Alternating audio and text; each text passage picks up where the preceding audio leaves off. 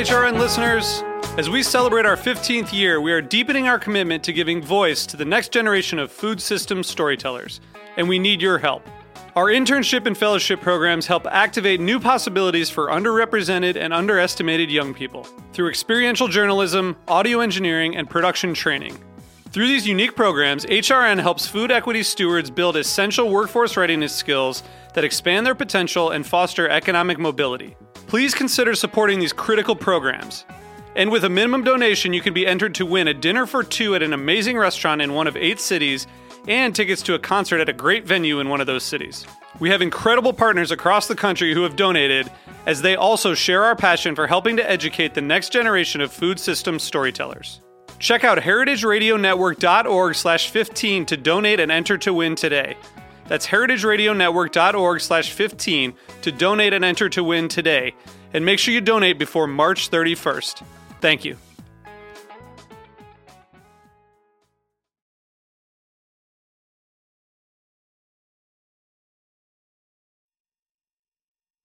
This episode is brought to you by Roberta's, home of Heritage Radio Network for 10 years.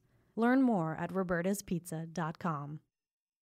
You're listening to Heritage Radio Network. We're a member supported food radio network broadcasting over 35 weekly shows live from Bushwick, Brooklyn. Join our hosts as they lead you through the world of craft brewing, behind the scenes of the restaurant industry, inside the battle over school food, and beyond. Find us at heritageradionetwork.org.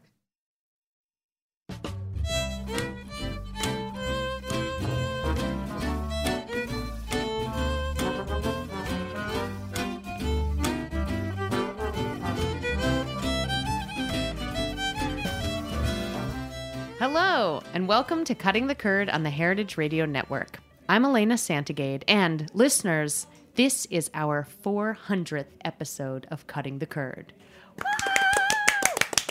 I'm excited to be co hosting the show today with longtime Cutting the Curd book review host Diane Stemple. Hello.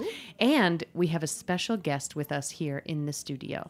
Our guest today really needs no introduction, so I'll keep this brief.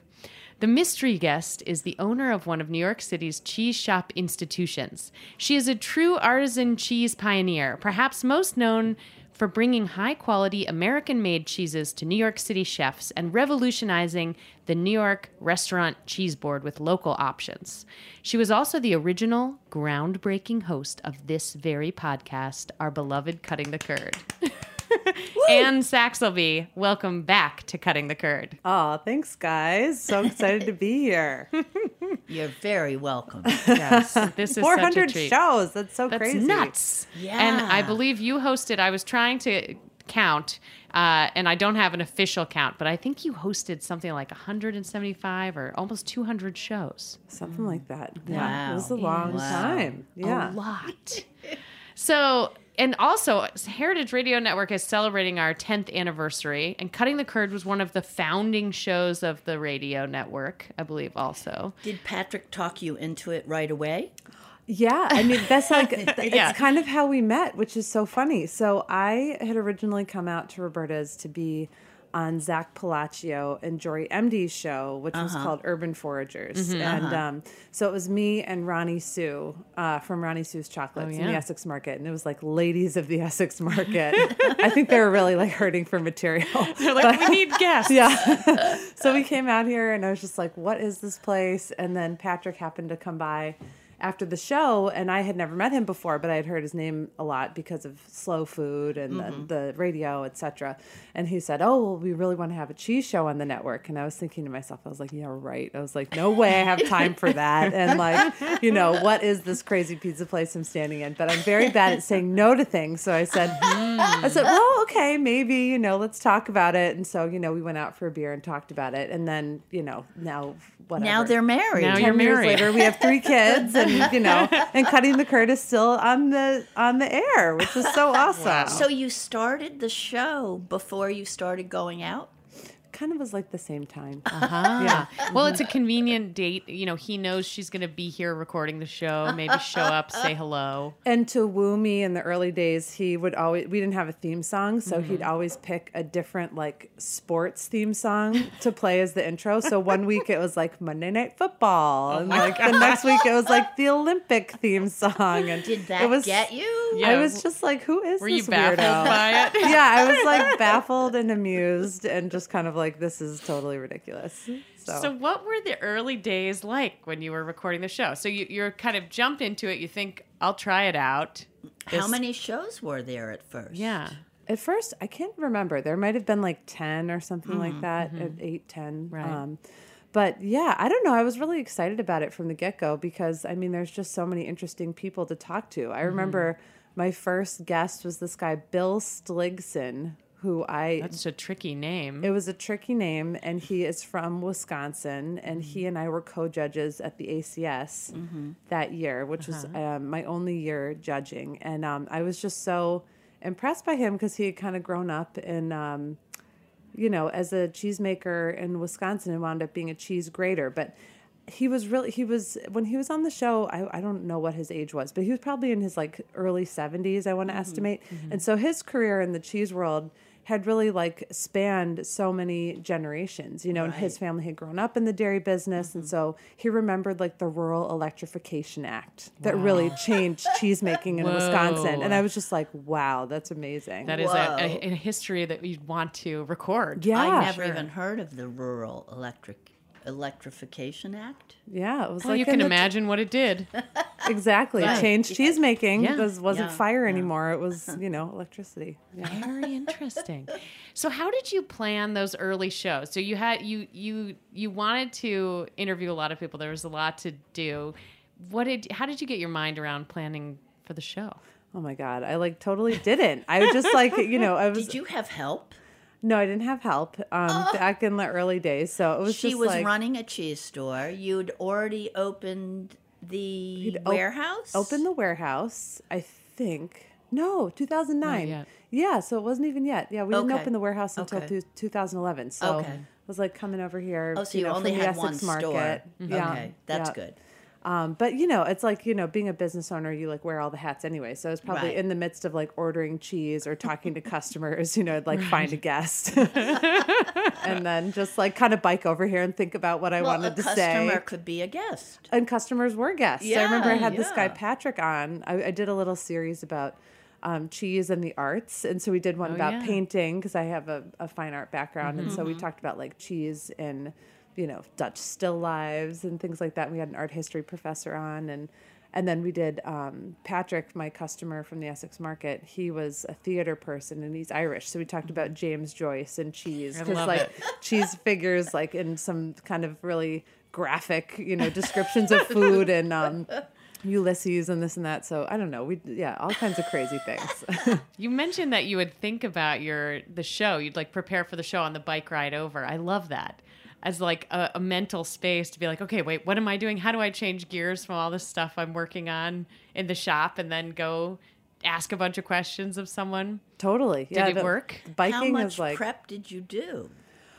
you know not not too much maybe like a half hour of prep mm-hmm. beforehand i mean you guys mm-hmm. are pros i was just kind of winging it i'd come in here and just like you know hope to you know chat with people and have an interesting conversation Did you imagine it would last 10 years? i i mean i'm really impressed to see Did Patrick imagine it would last, Heritage Radio would last 10 years? I think so. I think Patrick is like he's like a movement guy. You know, Uh-huh. he's always Visionary. Uh-huh. yeah, he's always thinking about like kind of you know The his future. his legacy and the future and what is going to happen to an organization. Um, I think that probably came from working with Carlo Petrini and kind of seeing how slow food has you know Mm-hmm. grown over the years and how important that mission is. So, Mm-hmm. um, but I, to think that cutting the curd is now ten years in is so cool, and to like think of all the people who've listened in over the years or been on the show or you know it's really Yeah. special Yeah. Do you have any episodes that like thinking back on especially the early days, any any memorable moments, good or bad?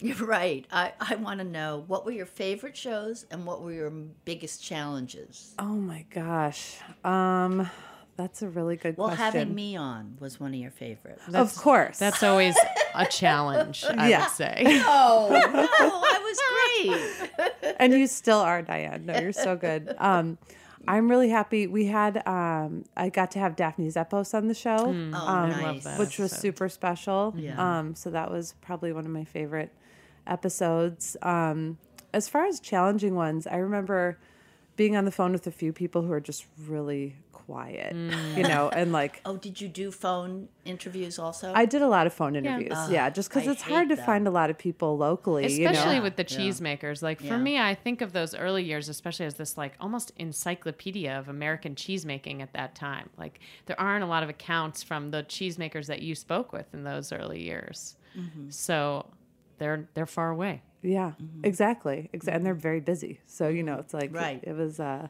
to, for them to give you a half hour was all the all they could offer. Mm-hmm. yeah, absolutely. Absolutely. so what did you it sounds like you didn't have a whole lot of expectations going into it were there elements of hosting the show that surprised you in terms of things that you enjoyed about it or things that felt more stressful or well, I always felt stressed out because I was always underprepared, you know? so I was just like, oh my God, here we You go didn't again. sound Like, it. Yeah, you didn't sound- didn't nobody knew. because you're so relaxed. well, I guess, I guess that's good. I, if I could fool everybody, but no, I was definitely always stressed out about like coming up with, uh, you know, with enough content and doing Mm-hmm. justice to the guests. Cause you know, of course you want to ask people like good questions Right, and right. have a relevant conversation and not just, uh, and not just be like chatting, you know, amongst the two of you. Mm-hmm. Um, but the thing that was most rewarding was probably just how the show encouraged me to keep learning. And I feel like Mm-hmm. in cheese, you know, it's like the more you know, you more the more you don't know.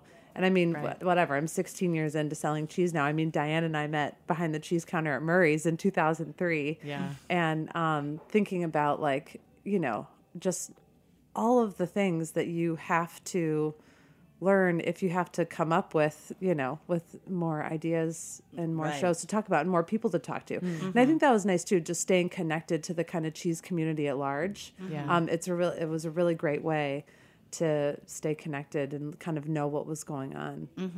At some point, Sophie Schlesinger joined you as a producer, and sometimes she would co-host shows with you, right? Yes, Sophie um, and I met. I can't remember what year it was. Um, she started. She started off as like an intern for Saxelby Cheese, and then um, she's just such an awesome person, and she was so organized and so detail oriented and um, and so fun to work with that we uh, worked together um, in a more formal way. And she she worked with us, I think, for about three years Yeah. probably. Yeah. And uh, and then she really took ownership of kind of producing the show and getting in touch with the guests and um and and then once sophie became involved then things kind of became a little bit more uh, Organized. organized. Yes definitely. Yeah sophie is so awesome. Um and so she really kind of took the show to the next level. And then i feel like you know um, then when i had my son max that's when i kind of decided i had to take a little break and Now, what year did you have Max? in 2012 Is that when I started? and that's when you started. Because I approached you at a party here at Roberta's, and you hadn't yet thought of maternity leave for, I for know. the show. Classic and I just owner. got this bee in my bonnet saying, "Oh, I'll I'll take over the show for you," and you like looked at me like, "Oh, that's a good idea." totally and uh, yeah otherwise i was probably like how can i like breastfeed in the studio with like crying baby which i'm sure i probably did once or Well, twice you didn't know, what a crying baby was like then. Exactly. Yeah, now i know. All too well. No. Um but yeah then you then you guys stepped in and then greg blais um hosted for a little while and he was super super great too Yeah. and brought a whole other experience to the show because his experience in the cheese world is so rich and Yes. he's like an old school guy. And Yeah, there aren't many many, stories. people yeah who kind of came up um, during those years that he did and kind of seeing things from going like the wild wild west of kind of Mm-hmm. People being able to import whatever they wanted and the early days of Dean and DeLuca Right. and um, and uh, not Balducci's there was another one on Sixth Avenue um, that Oh, was like smaller We're gonna I'm gonna blank on it. It's like on the tip of my tongue. This is gonna come to me. Well, it'll it'll come, but he worked there too, and so it was just like he saw all these like you know awesome like raw milk crazy mm-hmm. kind of cheeses that mm-hmm. would all be like contraband today like Right. up until now. But he was still able to like maintain certain connections Yeah. through the Right, years and like right. he had his buddies who could get stuff to him. So yeah it was a he had a and he was a journalism major too. So i mm-hmm. feel like the show has been like a great platform for a lot of different people over the years to kind of you know get in here and you know use their, their expertise thing, and also right. educate tons of people in the process which is so cool Right. So you left. So you decided to take a step back when Max was born, and was that when you were That was only two, three months. right? right And then you came back. And then I kind of decided, oh my god, You were I you had a lot going on. Yeah, and that's when yeah Diane and I and Greg talked about then Right. kind of um you know making the shift. exactly. Did and you I miss- Uh-huh. started doing the books because I needed to stay with the show, and I knew Anne couldn't read books. with two children by then, you Right, know, right. Mm-hmm. and and a cheese shop. So I figured, oh, I'll read the books. You'll read the books. That's awesome. It worked out. Yeah, totally. Wow. So then when you were when you had a little di- little distance from the show, how did you relate to it? Would you feel weird on Mondays or I guess it may not have always been on Mondays, I'm realizing. But I think No, it was always always on was. Monday. It always Yeah. was. um did it was it an adjustment not doing the show for a while or You know, I'm maybe I'm kind of a weirdo about stuff like this, but then once I'm like done doing something, I was just kind of like, okay, Yeah. like I'm done. Yeah. and there's always something there to fill that time, you know. So I feel like, Yeah. if anything, I was probably just happy to get home a little earlier for the kids, Right. you know, and then just be like, oh, okay, you know, totally? yeah. Um well, actually, it's time for a quick break. So let's jump into it. Okay. Um, we'll be back in a moment for more cheese industry reflections with the original Cutting the Curd host, Anne Saxelby.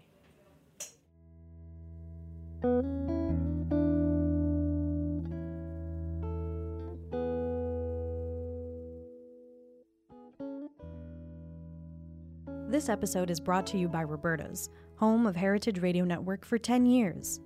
Roberta's was founded in Bushwick in 2008 and has become one of the most iconic restaurants in the country. HRN made its home inside of Roberta's in 2009, and together they have become part of the DIY fabric of the neighborhood. Roberta's, the pizza restaurant, is open for lunch and dinner seven days a week and serves much more than just the famous wood fired pizzas. Their team dreams up new salads, pastas, and sandwiches on the regular. Roberta's Tiki Bar is alive and well in the back garden, serving up frozen drinks in the summer and hot toddies in the winter. Stop by the bakery and takeout spot next door for fresh breads, sticky buns, and pizzas to go. And of course, there's the two Michelin starred Blanca tucked away in the garden for truly daring diners. But Roberta's also extends beyond Bushwick, with multiple locations in New York City and now in Los Angeles. You can also find their frozen pies in grocery stores around the country. The spirit of Roberta's, like Heritage Radio Network, is everywhere. Here's to many more years of pizza powered radio. Learn more about Roberta's at robertaspizza.com. Join Heritage Radio Network on Monday, November 11th for a raucous feast to toast a decade of food radio. Our 10th anniversary Bacchanal is a rare gathering of your favorite chefs, mixologists, storytellers, thought leaders, and culinary masterminds. We'll salute the inductees of the newly minted HRN Hall of Fame, who embody our mission to further equity, sustainability, and deliciousness. Explore the beautiful Palm House and Yellow Magnolia Cafe, taste and imbibe to your heart's content, and bid on once in a lifetime experiences and tasty gifts for any budget at our silent auction. Tickets available now at heritageradionetwork.org/gala.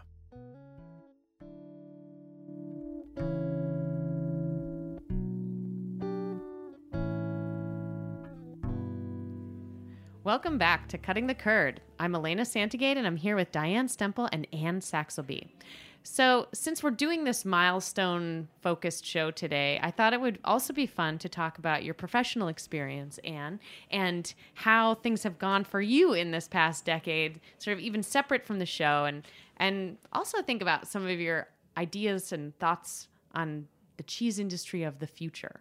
Um, so, Saxelby Cheesemongers, starting with the shop. You actually recently had a huge shift from east side to west side.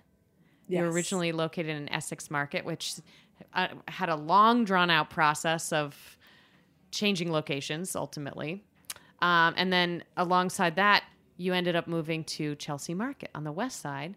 And so how how has that shift been for your business? I mean, you were such a sort of east side Essex Market's mainstay. We actually just walking into the studio ran into somebody who knew Anne from the from the Essex Market. How has it been being in a new location after all this time?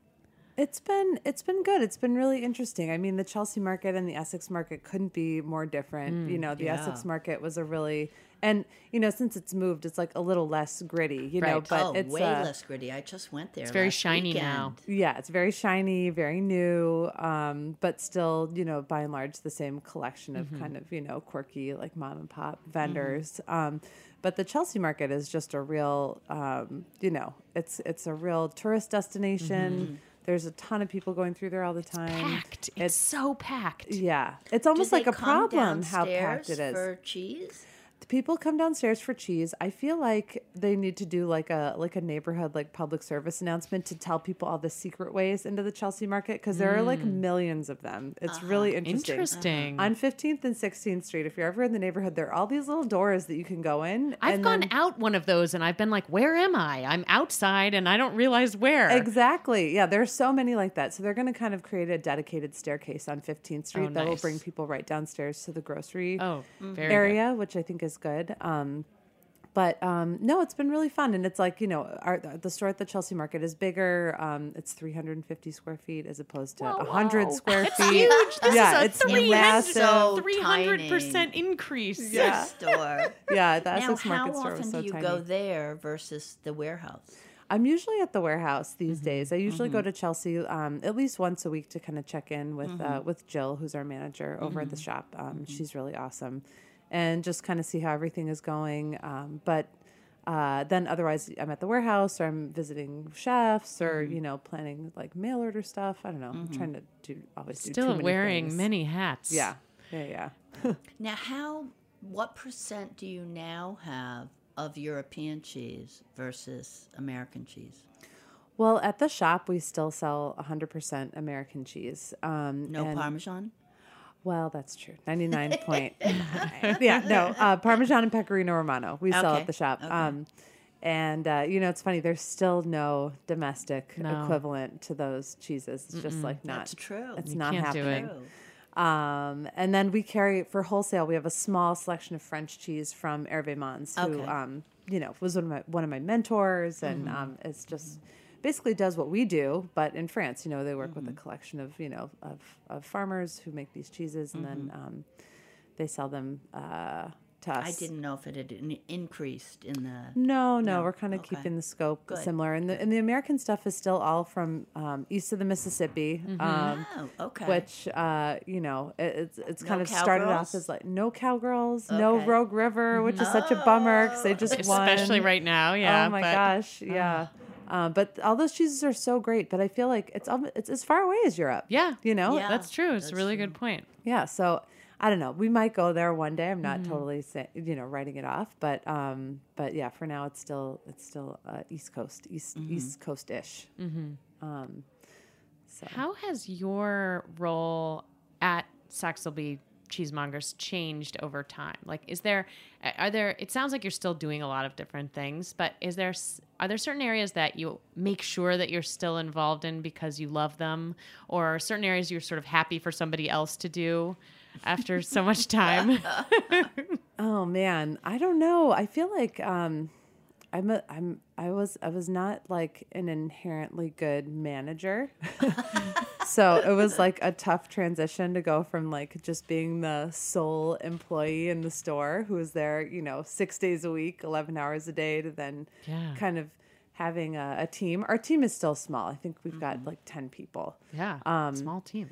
but uh but so kind of learning how to i don't know be a little bit better manager and pass along the knowledge um, you know that i've gotten about certain producers or certain products or creating systems so other people um, have access to all the right information. Um, that's been that's been I, I think how the role has changed. Because it's like I still want everybody to you know to know all the things about the cheesemakers. Right. at the end of the day that's what counts the most. It's like we want to be the bridge between the farm and the people loving the cheese and so in order for Right. that to happen everyone who works with us has to know as much as they can about it. Um, luckily you know uh, we've got a bunch of like you know nerds and i think that they would appreciate you know i mean that only as the highest compliment but um, we have a bunch of cheese nerds working with us and so everybody's like hungry for that Really into For it. the info knowledge. too which is great. Yeah. yeah Um, you also have a pretty robust website and like way of dispelling information online. I feel like your site was one of the first ones that had a library of cheese sort of selections on there and has sort of a, a it's a great resource for just checking out different facts and stuff on the cheeses. Was that something that you did or was it a collective effort? That's basically been me Mm-hmm. over the, you know, it's like started off with these cheese descriptions, like in a Google Doc, whatever, Right. Mm-hmm. how many years ago. We just like keep adding to it, adding to it, adding to it every time we brought on something new until now it's Mm-hmm. like, you know, it's quite a lot of different kinds of cheese. Um, so yeah, I still really enjoy like doing the, you know, a lot of the writing Mm-hmm. um, and, uh, and kind of, you know, t- just try again. It's like all about education at the end of the day. Yeah. It's like that's why I mm-hmm. got into it. I wanted Telling to that like story. get people excited about all these local cheeses and so however we can get the information out there and make it easier for people to get that mm. mm-hmm. you know it's a and the, Do the, the better cheesemakers come to you, or do you have to seek them out? it's kind of it's a little bit of both i mm-hmm. feel over the years we've had more people kind of you know coming to us um, as as more people have gotten started in the in the industry and, and you know have been starting cheese making and starting farms. Um, but then occasionally we'll hear about people and, and want to you know get in touch with them for example there's a little farm up in northern vermont called barn first creamery um, and they were customers of ours at the essex market Oh wow. and um, and- Customers, they bought Like they cheese, lived in they New lived York. in, the, in New York on the retail Lower East Side. Yeah, and um, and they went to Vermont to make cheese. yes, they moved to Westfield, Vermont. I Mm-hmm. mean, it's totally bonkers. So the couple, their names are Merlin and Rebecca. And Rebecca was from New Jersey, but Merlin was originally from Westfield, Vermont, the same town that Lazy Lady is Ah. Yeah. I was going to say there's another cheesemaker that is in Exactly. Westfield, Vermont. And Laini from Lazy Lady Farm was actually she used to castrate pigs for Merlin's dad. Wow. And was like a a sometime small lumberjack. oh my god, Laini is like is such an incredible I woman. I did not know. I knew that she had uh, many talents, but I did not know that she castrated pigs. There's nothing that she can't do, as far as I'm concerned. Um, and so, anyways, they moved up there and started a farm. And I forget how like I how I learned that, but then like that was an example of like somebody that I stalked, where I was like, I can't believe you guys did that. Like, I want to buy your cheese. What's going on? Totally. Yeah, it might have even been Laini who told me that she was trying to Ah. make cheese. That's so wild. So, yeah. And is it good? It's What very kind? good. Um, they're doing goat cheese. Oh, cool. Yeah, Laini Laini gave them in quotation marks slash was kind of like Some here, goats? take these goats. I don't want to call them. They're part of my family, but they're not productive for me anymore, or productive enough for me anymore. So I'm giving them to you. Oh, great. And then as as it happens with goats, two becomes four, becomes ten, becomes like sixty. You know, before you know it. So uh, yeah, so they're great. But yeah, there's a lot of I don't know. There's a lot of great new cheesemakers around. cool. Yeah. How do you find you? How do you find out about new cheesemakers? What What do you think is the? Is there a way? Is there sort of a channel that you plug into in terms of people you talk to, or ways that you keep an eye out for new products or new cheesemakers to work with? Um, I feel some people some people get in touch with us. Um, and then there's ACS, which is always great, you know, for kind of uh, Right. learning about new cheesemakers. Yeah. Um, so going to the conference every year is, is fun, and uh, and you can kind of see what's new there. Also, the cheesemakers themselves. I feel like the cheese world is still so kind of open, and everyone wants to kind of promote each other. So um, if somebody is doing something good, you know, Right. um, they'll get the word out. Also, sometimes our customers who go up upstate, um, Oh, if we've yeah, got retail customers Right. who Have maybe a house upstate or second homes, something, or they like to go to certain areas, they'll be like, "Oh, you should try the cheese from this, that, or the other farm." Now, are you still one of the only American cheesemaker stores? I believe so. I mean, Maybe they're Ann and Beechers. Beechers. Uh huh. Um, yeah, I think Those are the only two in the city for sure. everybody else has kind of like a mix. Yeah. Right. Yeah. Yeah. Yeah. That's love it. amazing. So It uh, was so unique when you started it. yes. You know, it was like wild. like, a- whoa, a, wild how could idea. you have And now on- there's so many more American cheesemakers. I know. Well, and and so many more places to buy it, which is Yeah. which is great. You know, I was thinking about um, one of the things that I think has changed the most in the last ten years is just is the retail landscape Mm. in general. You know. Mm-hmm. Not only are there more of the big stores, like there's more Whole Foods in New York, Mm-hmm. and um, I mean Wegmans yeah, just now we opened have our Wegmans in Brooklyn. in Brooklyn, Right. which is super cool. I haven't been there yet, but I really Yeah. want to check it out. I went last You Friday. did. Okay, Yeah, quick. yeah. Your quick Before they opened. No, no, no. Oh. they opened. They oh, they opened on the Okay. 27th. Yes, oh, right, right, yes. right. Yeah. Uh, I bought Snowma's, the one from Murray's. yeah. And I bought. Uh, let's see. What did you think of the store experience? Oh, amazing. Why? Amazing. Um, well, I have to go back because it was a little overwhelming. Okay. You know. Interesting. And I ha- I used a cart, but I parked far away. Mm-hmm. So I knew I couldn't buy that much stuff. Hmm. And I was in a buying mode, but I couldn't buy that much stuff. What, you couldn't take your cart out of the store to your car? Mm. Were you like No, out of the I was- perimeter? You I parked. was four blocks oh, away. Oh, I see. because I didn't I couldn't find online that there had that they had parking there. Mm. Oh, okay. It was all paid parking, which I wouldn't do. Any self respecting New Yorker would not. Yeah. Good for you, Diane. So I parked far away. So I had to walk, which was a wonderful day, but I had to walk. So and this limited your shopping yes, yes, potential. yes, yes. Okay. I could buy cheese though, okay. because Always. it's not that heavy.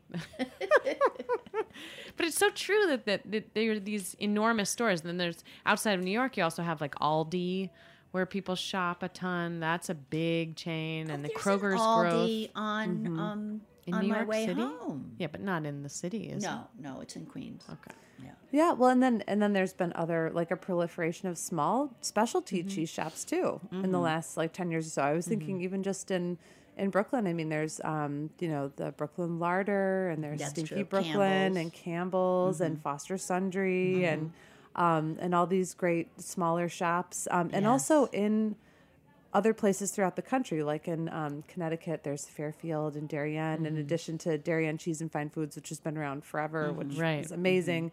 But then, you know, the cheese shop of Des Moines and Antonelli's and Austin. And I feel like throughout the country, there have just been like, there's just this little explosion of like specialty Yeah. Right. cheese shops. And then along with that, it's kind of like, is it enough to be just a cheese shop? Because mm. then you've seen some of those cheese shops shift gears Yeah. and kind of become prepared, Prepared food shops foods, Right, coffee, right, right. these Yeah. other segments of the like specialty world. And meat. and meat, yeah, Yeah. sandwiches, catering, this and that. So But you've kind of resisted that. It- You know, you you make. Do you do a sandwich in the we shop? do you do sandwiches. Sandwiches. yeah. Um, but do you feel the pressure to add like other categories, especially now that you're in a bigger, slightly bigger space? slightly bigger.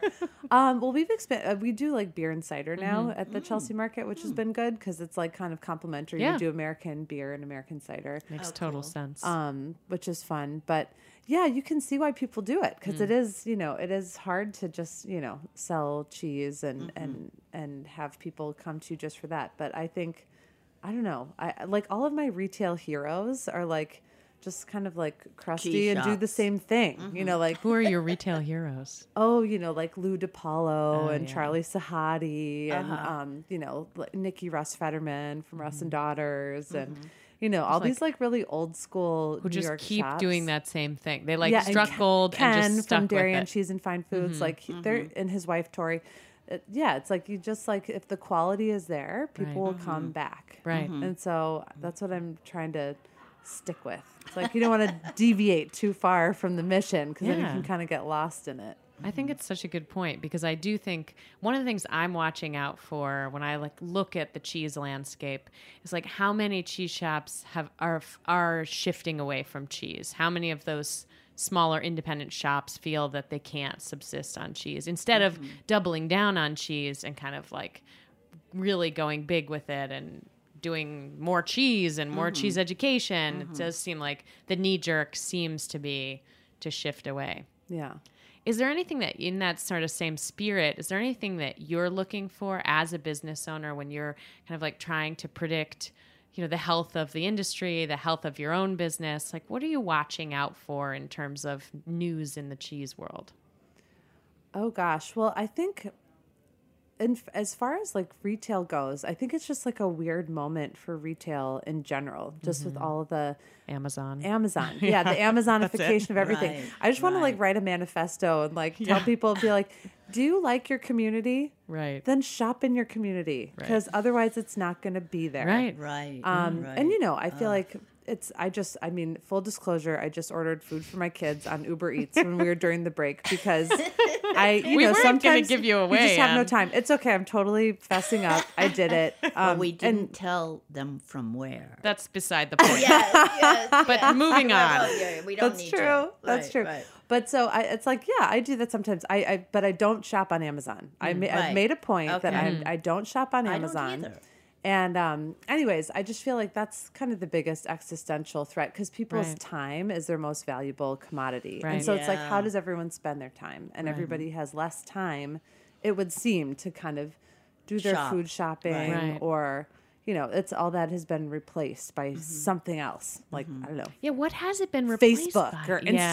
Instagram or I worry. email I do think it's been replaced by things that are less nourishing than time spent shopping at a local retailer and connecting with a human and having being. a conversation Yeah. and Right, oh my gosh right. having to wait in line for a second and be a little annoyed about Right, it but and then then, realize but then maybe it's like not the end of the chatting, day and then maybe you chat with somebody while you're in line, or you get involved in Right. something. I do. I sometimes I force myself, even if I'm just on the subway, I'm like, I'm just gonna sit here and Unplug. look at people and see Me what I see. Right, You right, know, right. because you can miss some can really miss good stuff, Exactly. Right. especially in the city Yeah. you know it's like yeah, Yeah, Oh there's yeah, many there's so much to good look stuff. at. Today on my way here, I saw a family all wearing matching flannels, and they were like such a What unit. color flannel? Well, it was sort of like a greenish blue, but Ah, like I mean, a four like this was four different people wearing the matching Ah, flannels. that's Nice. awesome I know. Are I they once- tourists? I wonder. They seemed, you know, I was like, okay, how much are they falling on the subway? You know, as the subway starts and right. stops, you can tell. Do they anticipate the movement of the train? And they Uh-huh. were anticipating it pretty Oh, well. So I thought maybe they're not tourists. Okay. So another so another retail hero who i forgot to mention um, Mm-hmm. who has uh, he passed away last year which was really sad but um, kenny shopsin who's the owner Mm, Your, of your former neighbor. my in former Essex neighbors market. in the essex market Okay, tell for our listeners who don't know about Kenny, how do we how do we briefly Describe him. him? oh my gosh Well, his store. Yeah, Kenny. So he Kenny had a store in the West Village that turned into a restaurant, um, and he basically raised his five kids there um, with his neighborhood because Right. their original store was on Morton and Grove, and Morton Street was like their world, and um, and. And he just kept uh, talk about doubling down on what you do. Yeah. Oh my goodness. It He dug like his heels in. doubling like a he lunatic. doubled down. He had yeah. a very big menu. His menu was huge. Yeah, the menu was set in like, you know, seven point type. The menu was huge. he was just like, you know, a, a kind of armchair philosopher. And, you know, but his customers were his family and vice versa. And so if you kind of, um, you know, broke one of uh, kind of the many unwritten rules of the restaurant, you'd be unceremoniously like thrown out on your butt. kicked out. Yeah. My mom once went with a friend who was close with Kenny, a regular, also a regular at Anne's shop. With Aaron? With Aaron Oh my Palace. God, yeah, Aaron. Old family friend. Hi, Aaron. Yeah. Um, and I think she just started like doing a lot of swearing to like fit in, and apparently that really worked well with Kenny. My mom was Oh, just good. like Yeah, the more- swearing and like mucking it up, you know. Yeah, more- she was just freaked out about getting kicked out, but I think she just thought I'm going for it. The more foul mouthed, you know, the better. But um, yeah. But I- he's one of your retail heroes. Yeah, and to, and just talking about Amazon and like you know the Mm-hmm. devolving of kind of the sense of community, um, you know that that really like embodied that sense of community to me. You know, Mm. Yeah.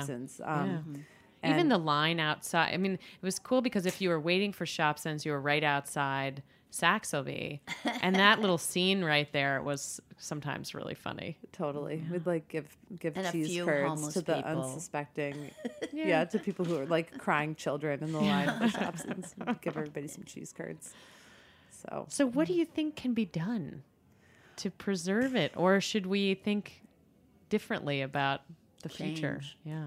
I don't know. I wonder if New York will go through another period where like rent gets really low mm. because right now there are a lot of empty storefronts. Yes. That's You true. know, mm-hmm. that's I- kind of my dream. Yeah, the, 'Cause I the feel like commercial rent. If rent is cheap, then people will open businesses, and it seems mm-hmm. like people are craving that community. Like I was talking to someone about this, um, you know, and and places that are retail places, but that are also community places, like Books Are Magic on Smith Street, yes, or perfect example. there are kind of like these like knitting or sewing places Yeah. that are kind of um, community places where you can go and buy something, but you could also go and like Hang read a book or get advice on your knitting project Right. or whatever.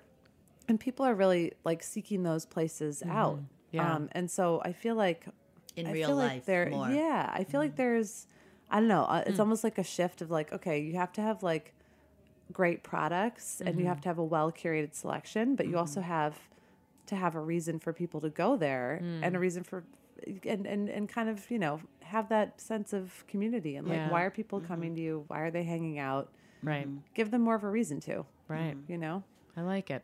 So I don't know. I'll be happy to see rents go down. I think that's great. Right? I think there was an article in the real estate section Sunday about rents falling on two bedrooms. Oh, now we're talking residential. Well, this is a whole other show. yeah, totally.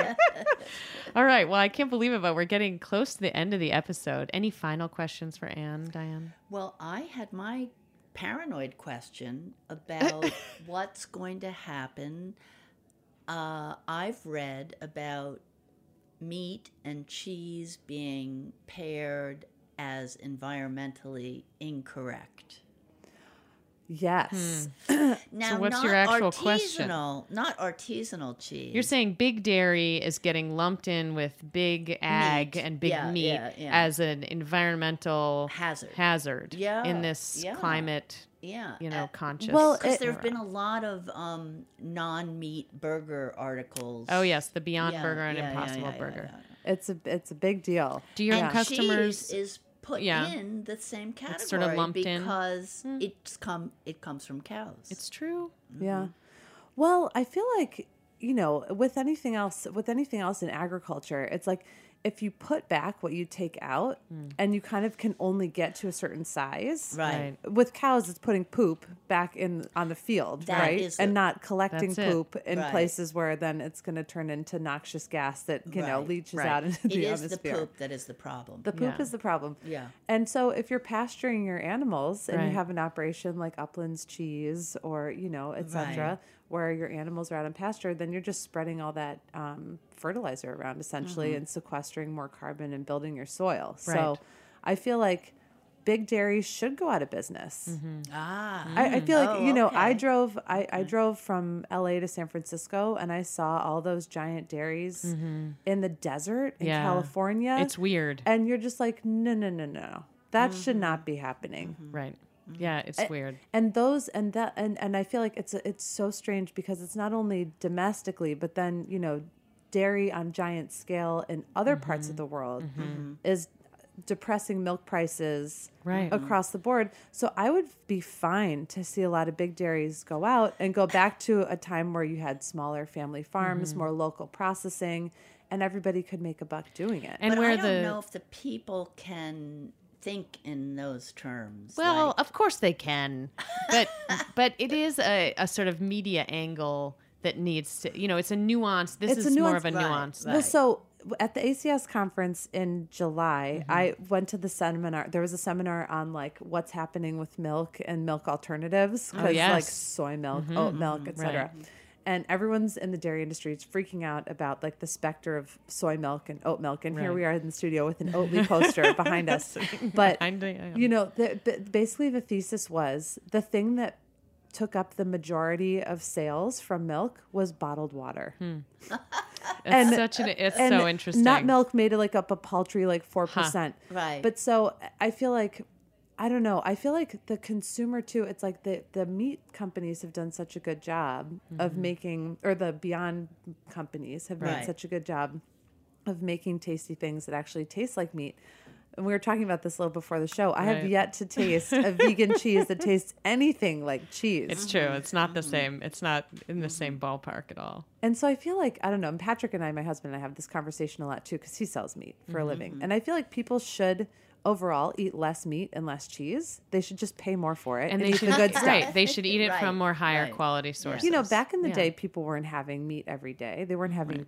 In France, I guess you would have cheese every day, or if you lived on a dairy Mm-hmm. farm, you'd have cheese every day. But you know, I, I feel like if you're doing it well, it's going to cost a little bit more to produce it. And Mm-hmm. Right. I think it comes down to a assumption of the food cost being skewed. Mm-hmm. Like this assumption that food should be the cheapest thing we buy and that mm-hmm. somehow it should still be good and good for the environment is it, it doesn't. The math doesn't the, work out. equation's busted, yeah. and back at you know in the early 1900s i remember reading that people spent about 10% of their income on food and now people they think they spend like 3% of their Right. income on food Right. and everything's gotten cheaper but that with that the quality suffers the Yeah. environment suffers Yeah, so I think your media angle, Diane, that people could comprehend would be about food quality. Okay. Yeah, that's the thing. which is hard to quantify though It is. yeah so It don't gets know. messy.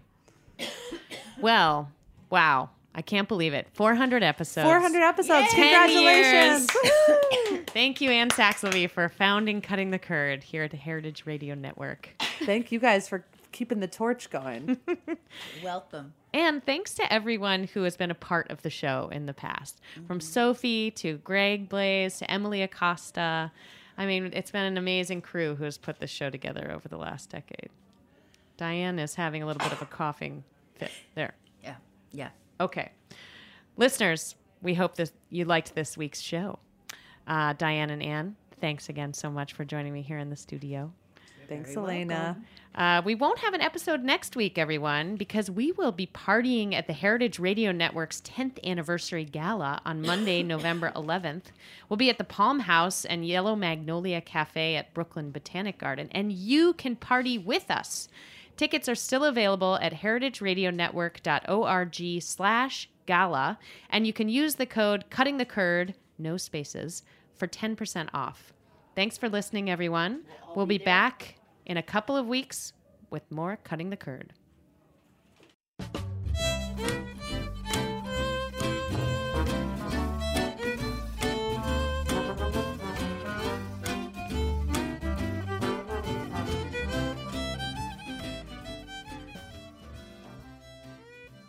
Cutting the Curd is powered by Simplecast. Thanks for listening to Heritage Radio Network, food radio supported by you. For our freshest content, subscribe to our newsletter. Enter your email at the bottom of our website, heritageradionetwork.org. Connect with us on Instagram and Twitter at heritage underscore radio. You can also find us at facebook.com slash heritage radio network. Heritage Radio Network is a nonprofit organization driving conversations to make the world a better, fairer, more delicious place.